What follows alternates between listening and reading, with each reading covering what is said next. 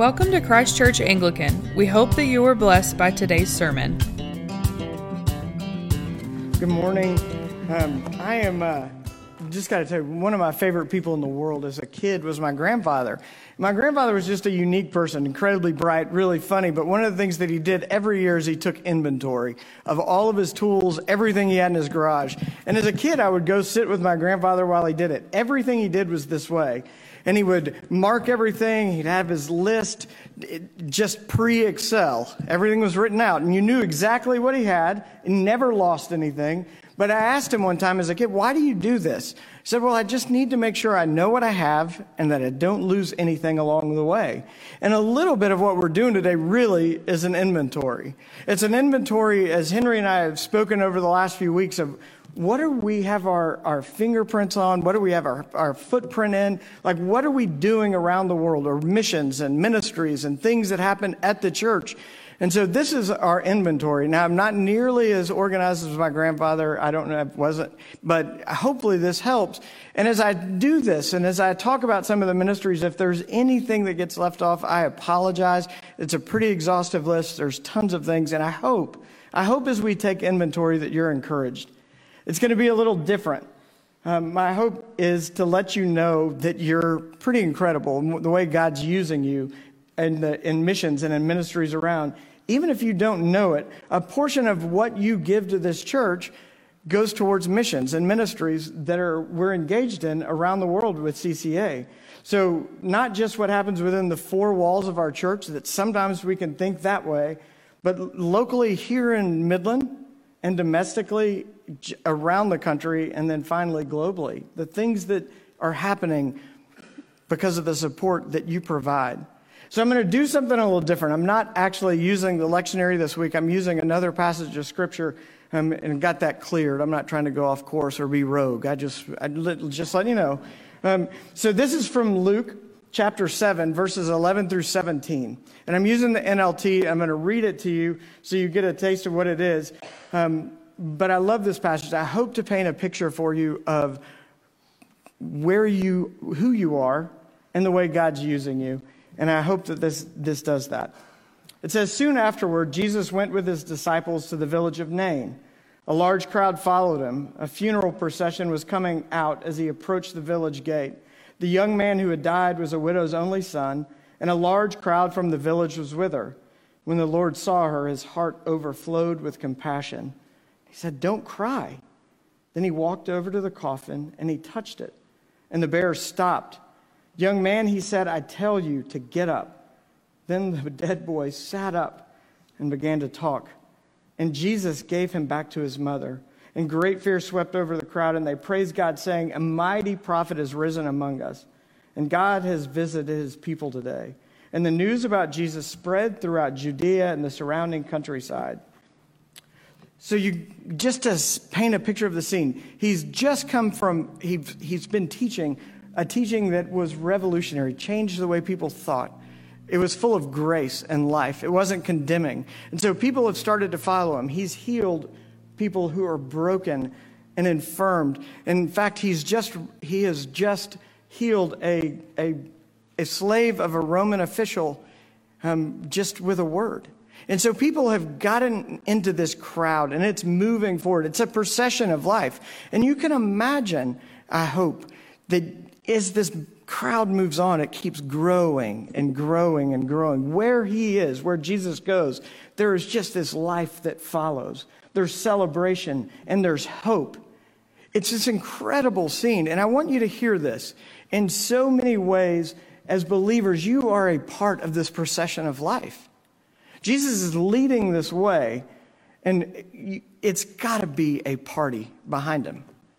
Conversations about what they've seen and what God's done and what he's doing. They want more of this. And as they're walking to this town called Nain, um, they face something that's very different. They converge on a crowd that is a funeral procession. So, in one direction, we have this funeral or this procession of life moving in the other direction, a funeral of despair, of pain, of heartache. And they're converging together. And it's, it's one of the probably, in some ways, one of the most awkward, uncomfortable places to, to be. So, in our country, if you see a funeral procession, what do we do? We pull over. We show respect. In the Jewish culture, at that time, you were obligated to join this procession. You would become a mourner along with this crowd. Another thing that I want you to hear in this is this procession of despair and this procession of life coming together. As it happens, it's a mother, a mother who is a widow. She has lost her husband and her only son, her only child. She is broken. All that would take care of her is now gone. Some of the conversations that will begin to happen are who takes care of her now? Not only that, there were probably professional mourners that were part of this crowd. I mean, it is a, it is a scene of heartache. And this procession of life comes. And my guess is, is that as they started to realize what it was, it trickled back in the crowd as people started saying it's a funeral. It's a funeral.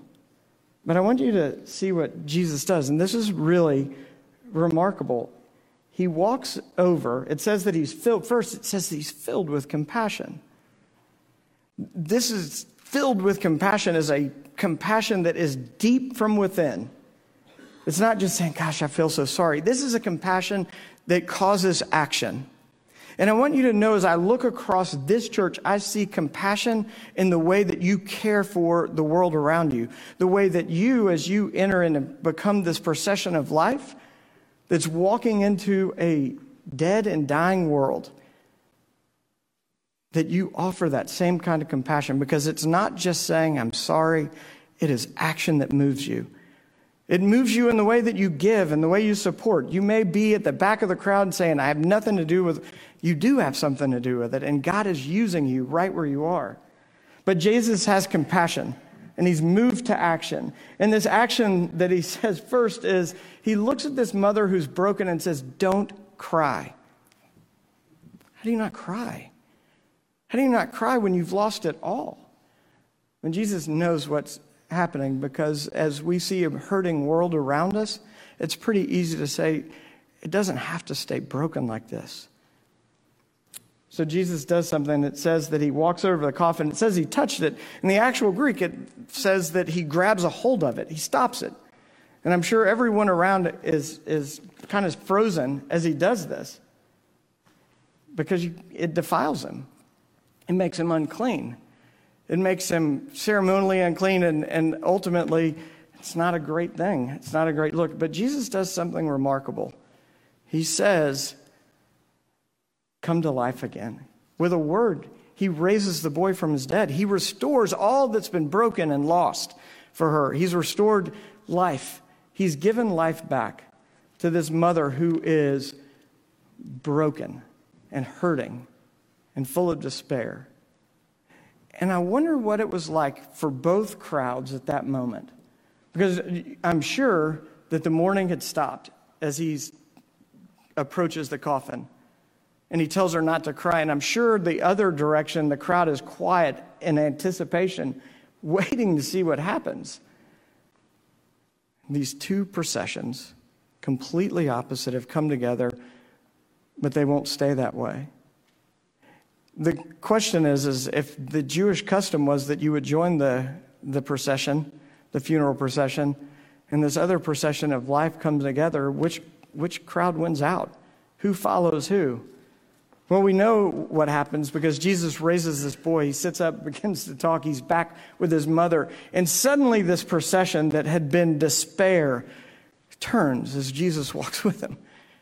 Can you imagine the scene? The, the party that begins to erupt. The singing, the praises, it says they all glorified God.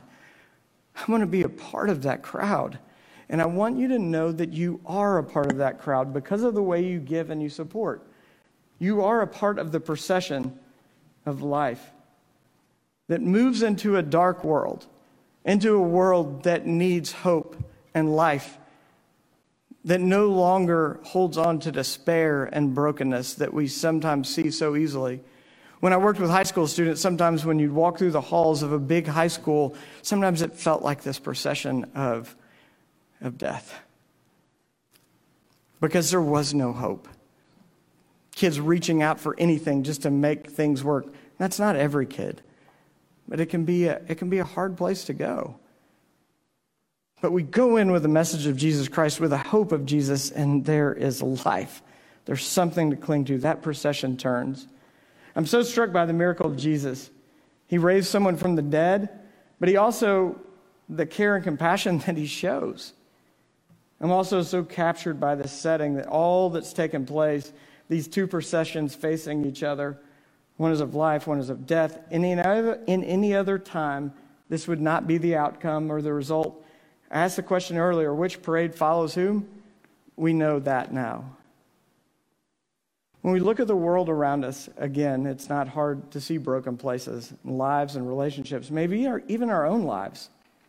Up close and personal, we feel these things, but we also know that in the grace and mercy and providence that God, of God, that He did not send His Son to condemn, but to save the world and redeem all those who believe, to restore order, to restore life, just as He did for this mother. I want you to know that that's who we are and what we're about at our church. We are about taking a message of hope and of life to a world that needs this message. And it doesn't just happen here. We are called something larger than ourselves, and the work that is done here and the generosity of people like you is having a deep impact in our church, in our community, and around the world. And it goes far beyond us.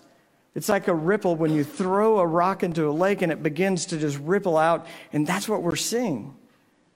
I want you to get an idea of the ministries and missions that Christ Church and you are a part of. Whether you know it or not, please know you are a part of this procession as you join along, as you support and give. In our church, some of the things we have going on, we discipleship groups, DBS Monday, Wednesdays, men's studies, women's studies, youth DBS as we focus on biblical literacy for our young people, Sunday schools for all ages, Daughters of the Holy Cross, fellowship like Yaya's, Altar Guild, Stephen Ministry, pastor, pastoral care ministry. These are just things that happen within the walls of our church as we care for each other as a spiritual formation, as things become a part of who we become.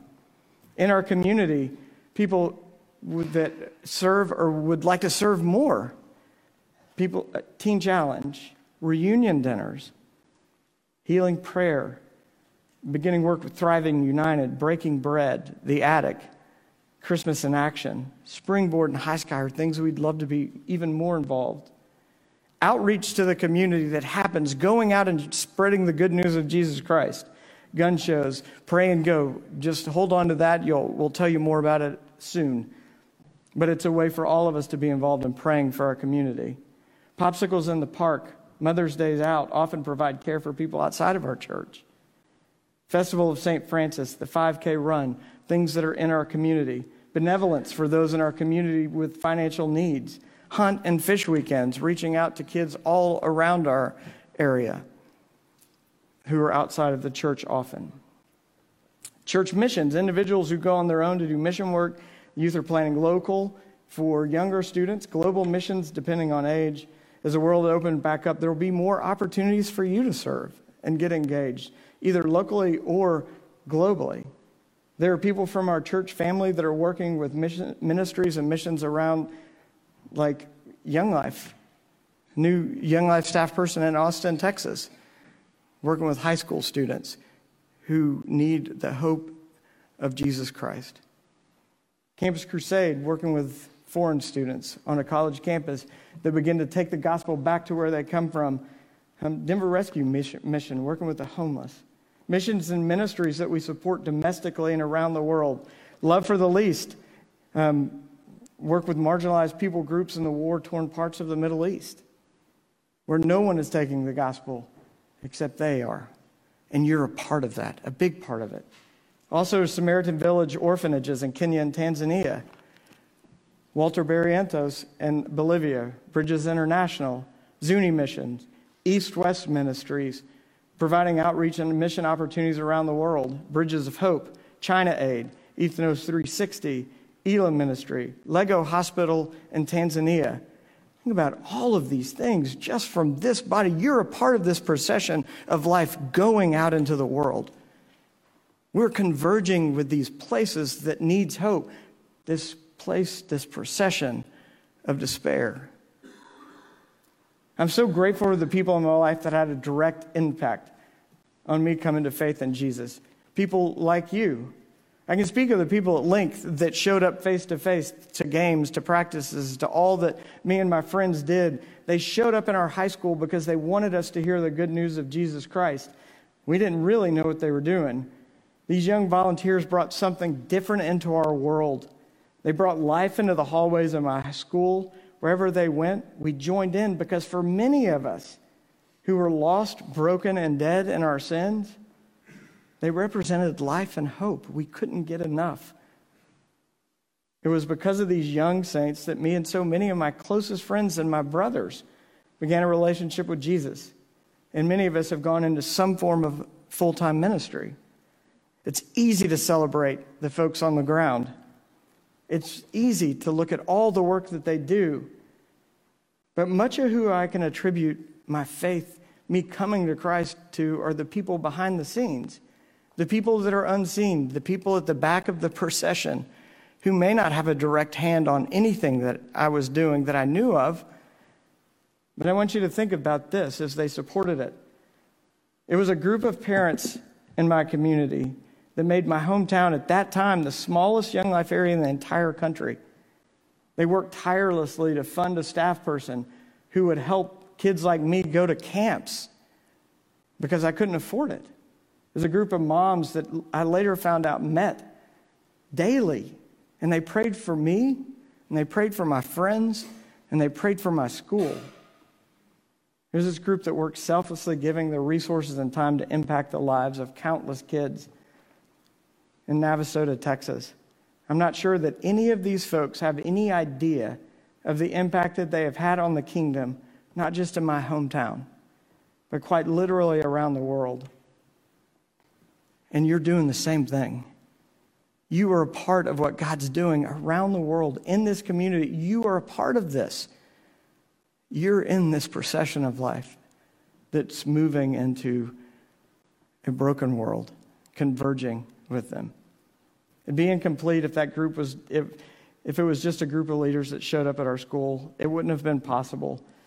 It's not for the people behind the scenes, the people in the back of this crowd. People became a part of a procession of life that so many of us became followers of Jesus. So look at all that's going on here at our church and all that we as a church family support. I am overwhelmed and so grateful for your faithfulness to go or send people to wherever there are lost people, people separated from their Creator. You're a part of the work of the gospel going out to people, even to the ends of the earth.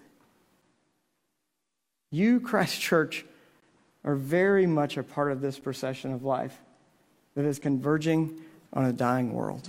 In the name of the Father, the Son, and the Holy Spirit. Thanks for tuning in. For more information, feel free to visit us online at ccanglican.com. We hope you will join us again soon.